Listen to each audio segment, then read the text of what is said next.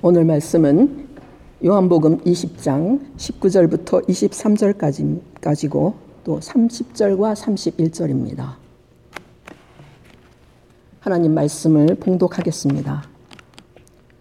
이날 곧 안식 후 첫날 저녁 때에 제자들이 유대인들을 두려워하여 모인 모인 곳의 문들을 닫았더니 예수께서 오사 가운데 서서 이르시되 너희에게 평강이 있을지어다. 이 말씀을 하시고 손과 옆구리를 보이시니 제자들이 주를 보고 기뻐하더라. 예수께서 또 이르시되 너희에게 평강이 있을지어다. 아버지께서 나를 보내신 것 같이 나도 너희를 보내노라. 이 말씀을 하시고 그들을 향하사 숨을 내쉬며 이르시되 성령을 받으라. 너희가 누구의 죄든지 사하면 사하질 것이고 누구의 죄든지 그대로 두면 그대로 있으리라 하시니라. 예수께서 제자들 앞에서 이 책에 기록되지 아니한 다른 표적도 많이 행하셨으나 오직 이것을 기록함은 너희로 예수께서 하나님의 아들 그리스도이심을 믿게 하려 하며 또 너희로 믿고 그 이름을 힘입어 생명을 얻게 하려 함이니라. 아멘. 지난주는 오순절 성령 강림 주일로 하나님께 예배 드렸습니다.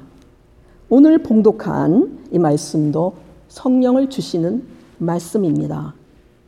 사도행전 2장처럼 그렇게 드라마틱하지는 않지만 부활하신 예수님과 성령과의 관계를 잘 보여주고 교회가 누구이고 또 교회의 사명이 무엇인지 잘 말씀하십니다.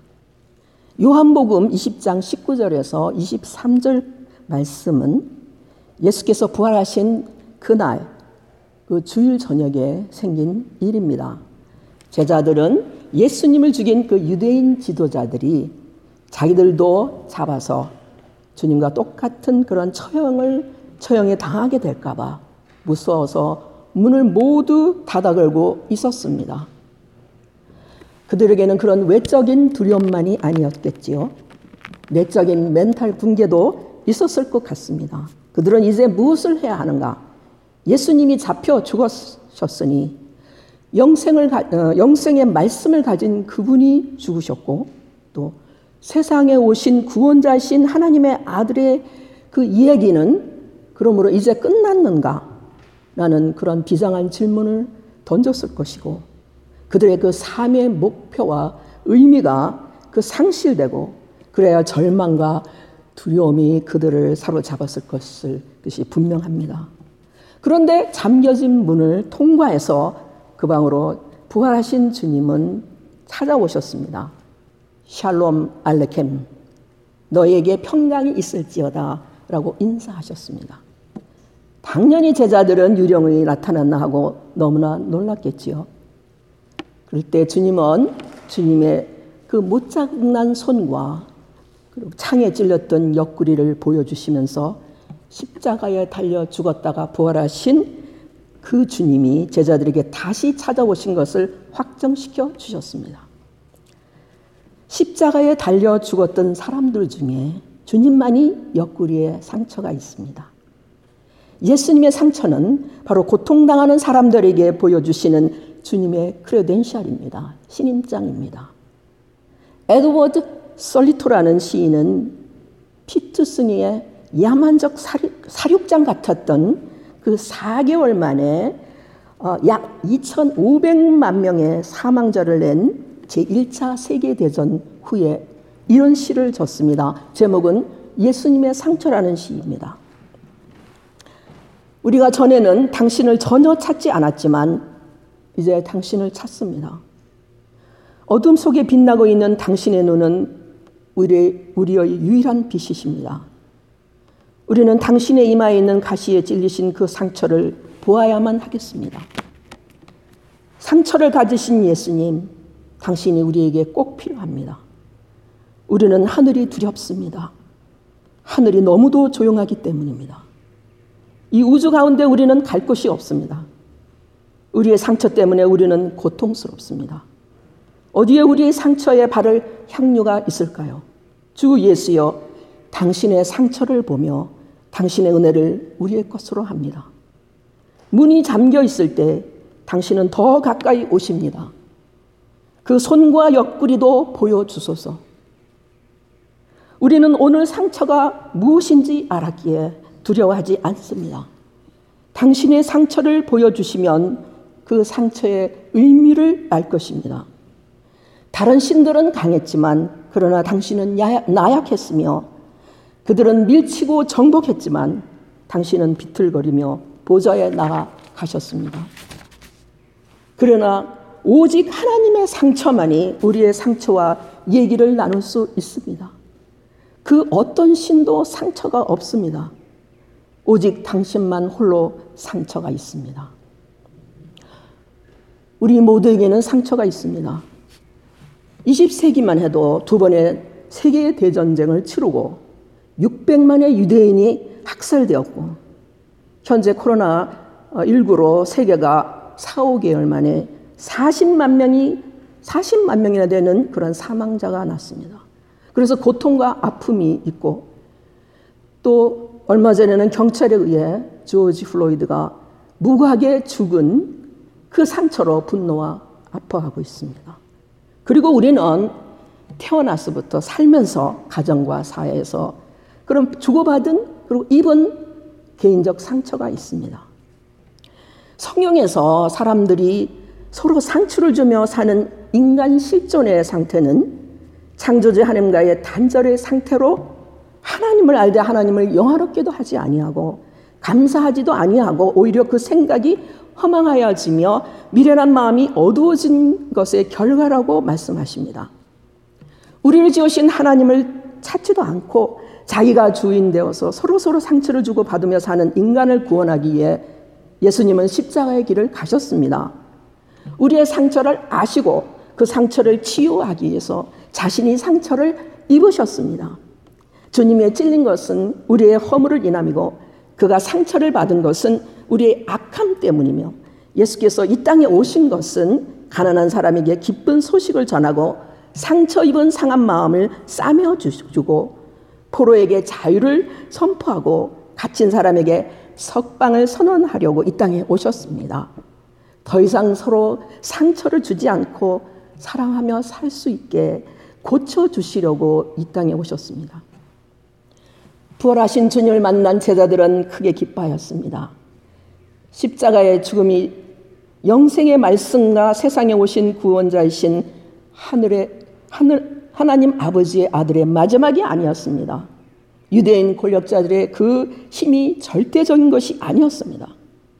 제자들은 삶의 의미와 목표를 목표가 되살아났고 상실과 절망과 두려움이 기쁨으로 바뀌었습니다. 그리스도의 죽음은 죽음을 경험한 후에 부활이 있음을 보여주셨습니다. 예수님의 고별사라고 하는 요한복음 13장부터 16장까지 잘 읽어보면 주님은 제자들을 이 세상에 두고 떠나실 때가 가까웠을 때 자신이 없는 그 이 세상에 남아있을 제자들을 생각을 하면서 참 많이 걱정을 하신 것을 느낄 수 있습니다.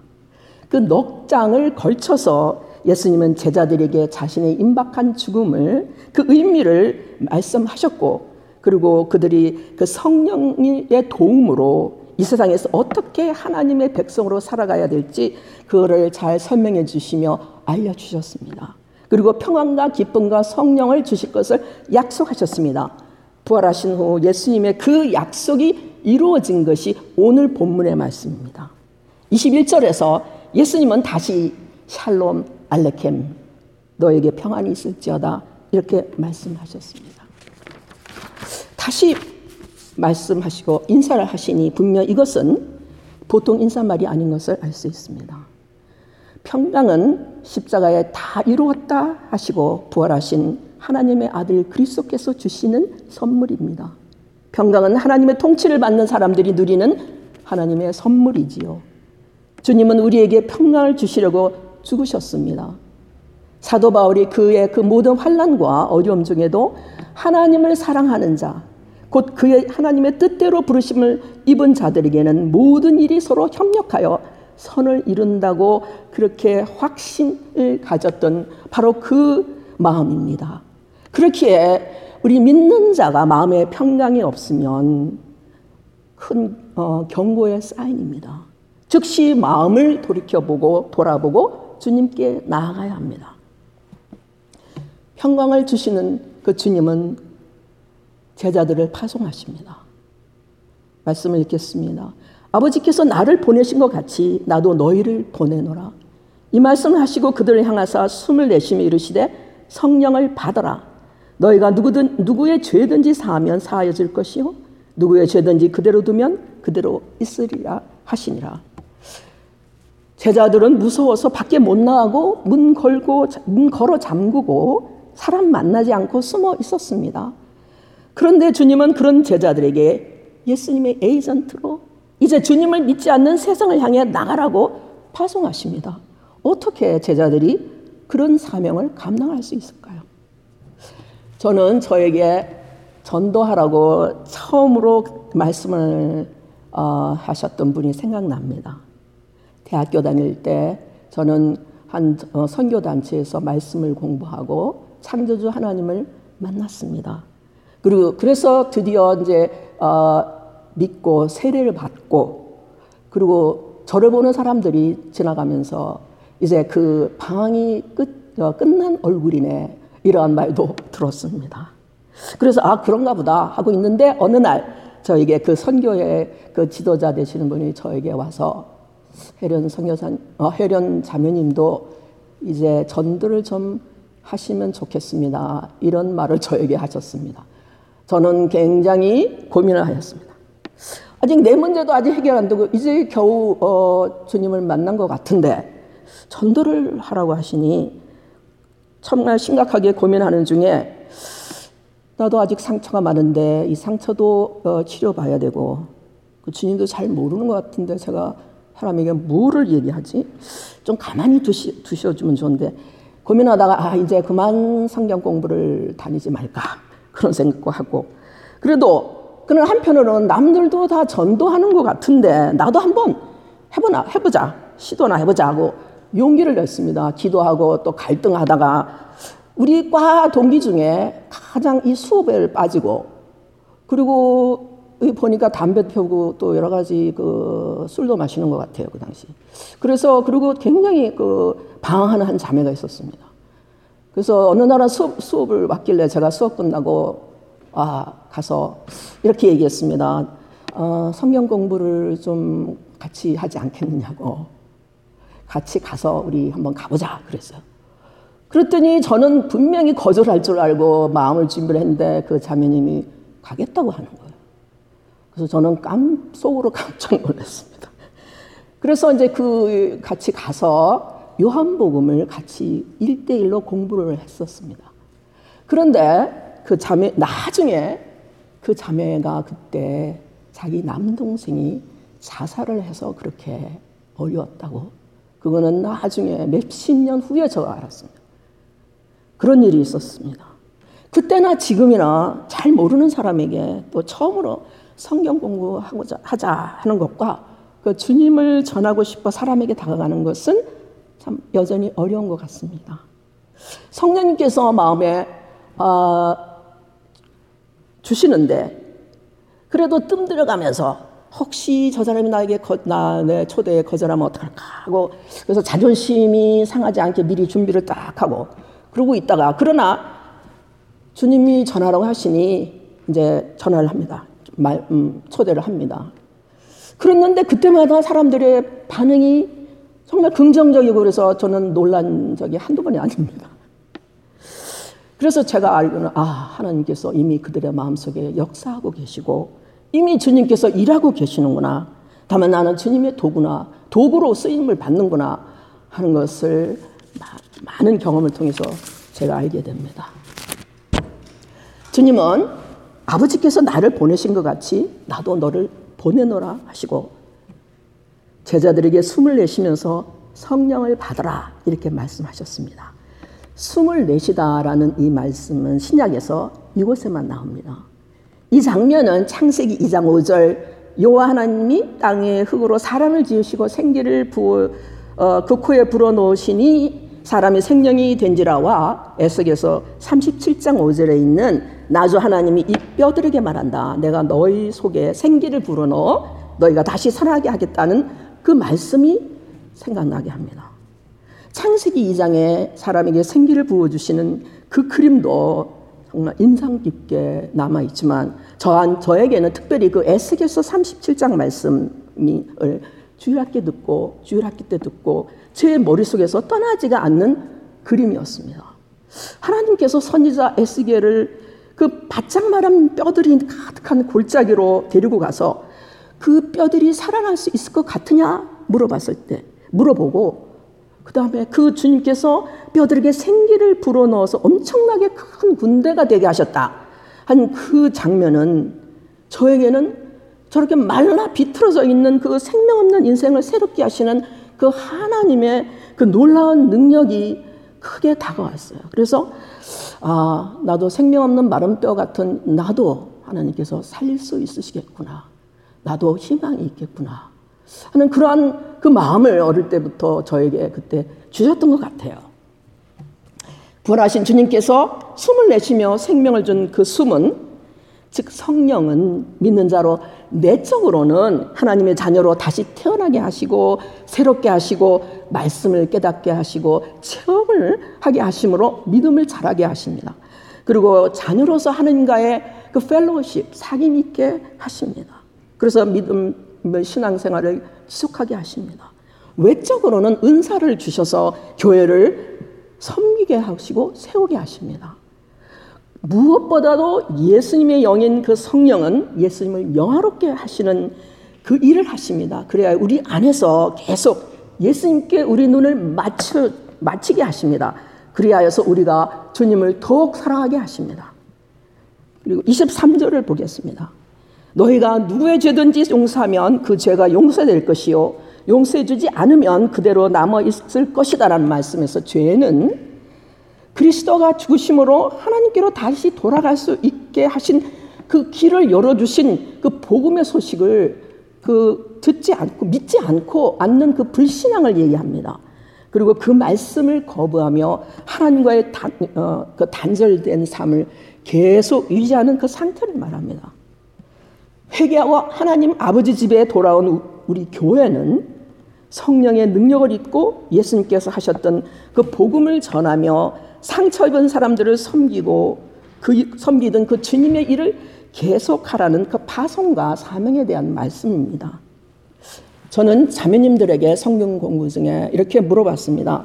신앙생활에서 가장 어려운 것이 무엇이다?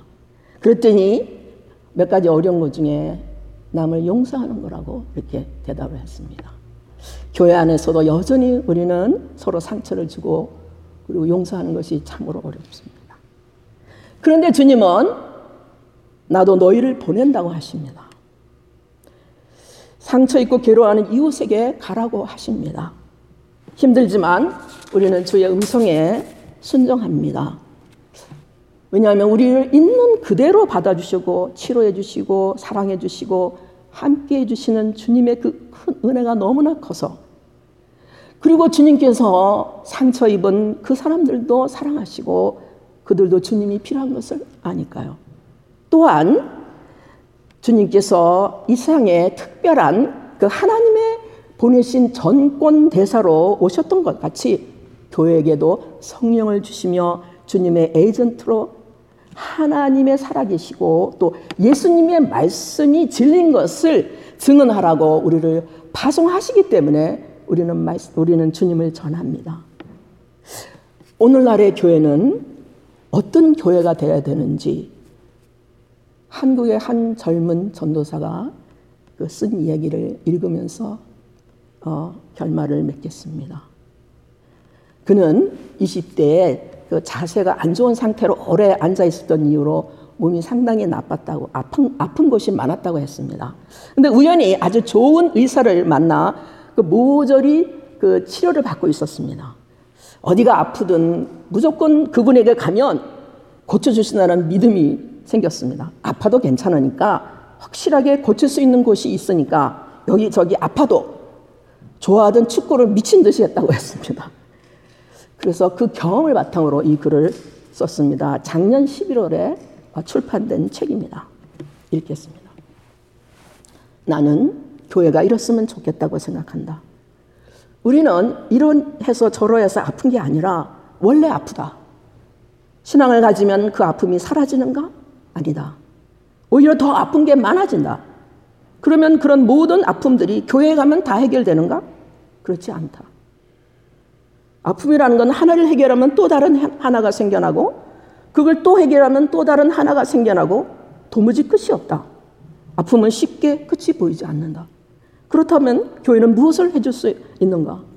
교회란 아픔의 마침표를 딱 찍어서 이제 안 아픔으로 만들어주는 것이 아니다. 마음껏 아플 수 있게 만들어주는 것이다. 한 주 동안 마음껏 아파도 괜찮다. 넘어져도 괜찮다. 유혹에 넘어가도 괜찮다. 쓰러져도 괜찮다. 연약함에 좌절해도 괜찮다. 고난을 이기지 못해도 괜찮다.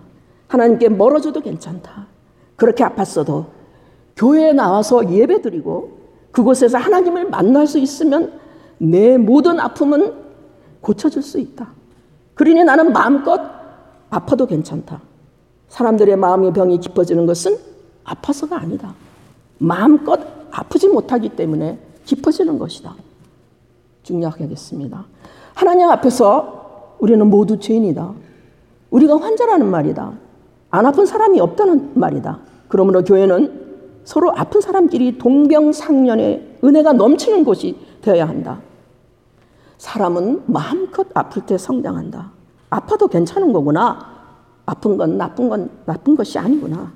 하며 충분히 멋지게 아플 수 있을 때 성장한다. 아픈 사람들에게 교회가 든든한 버팀목이 되어주면 좋겠다. 마음껏 아플 수 있게 세상의 중심에서 천만 번 괜찮아를 외쳐주는 그곳이 교회였으면 좋겠다. 기도하겠습니다. 우리를 위해 십자가에 죽으시고 부활하신 주님의 손과 옆구리의 상처를 보게 하시니 감사합니다. 주의 성령을 주시고 상처 입은 이웃에게 주를 전하고 섬기라고 하시니 순종하겠습니다. 도와주시옵소서. 예수님의 이름으로 기도합니다. 아멘. 찬송가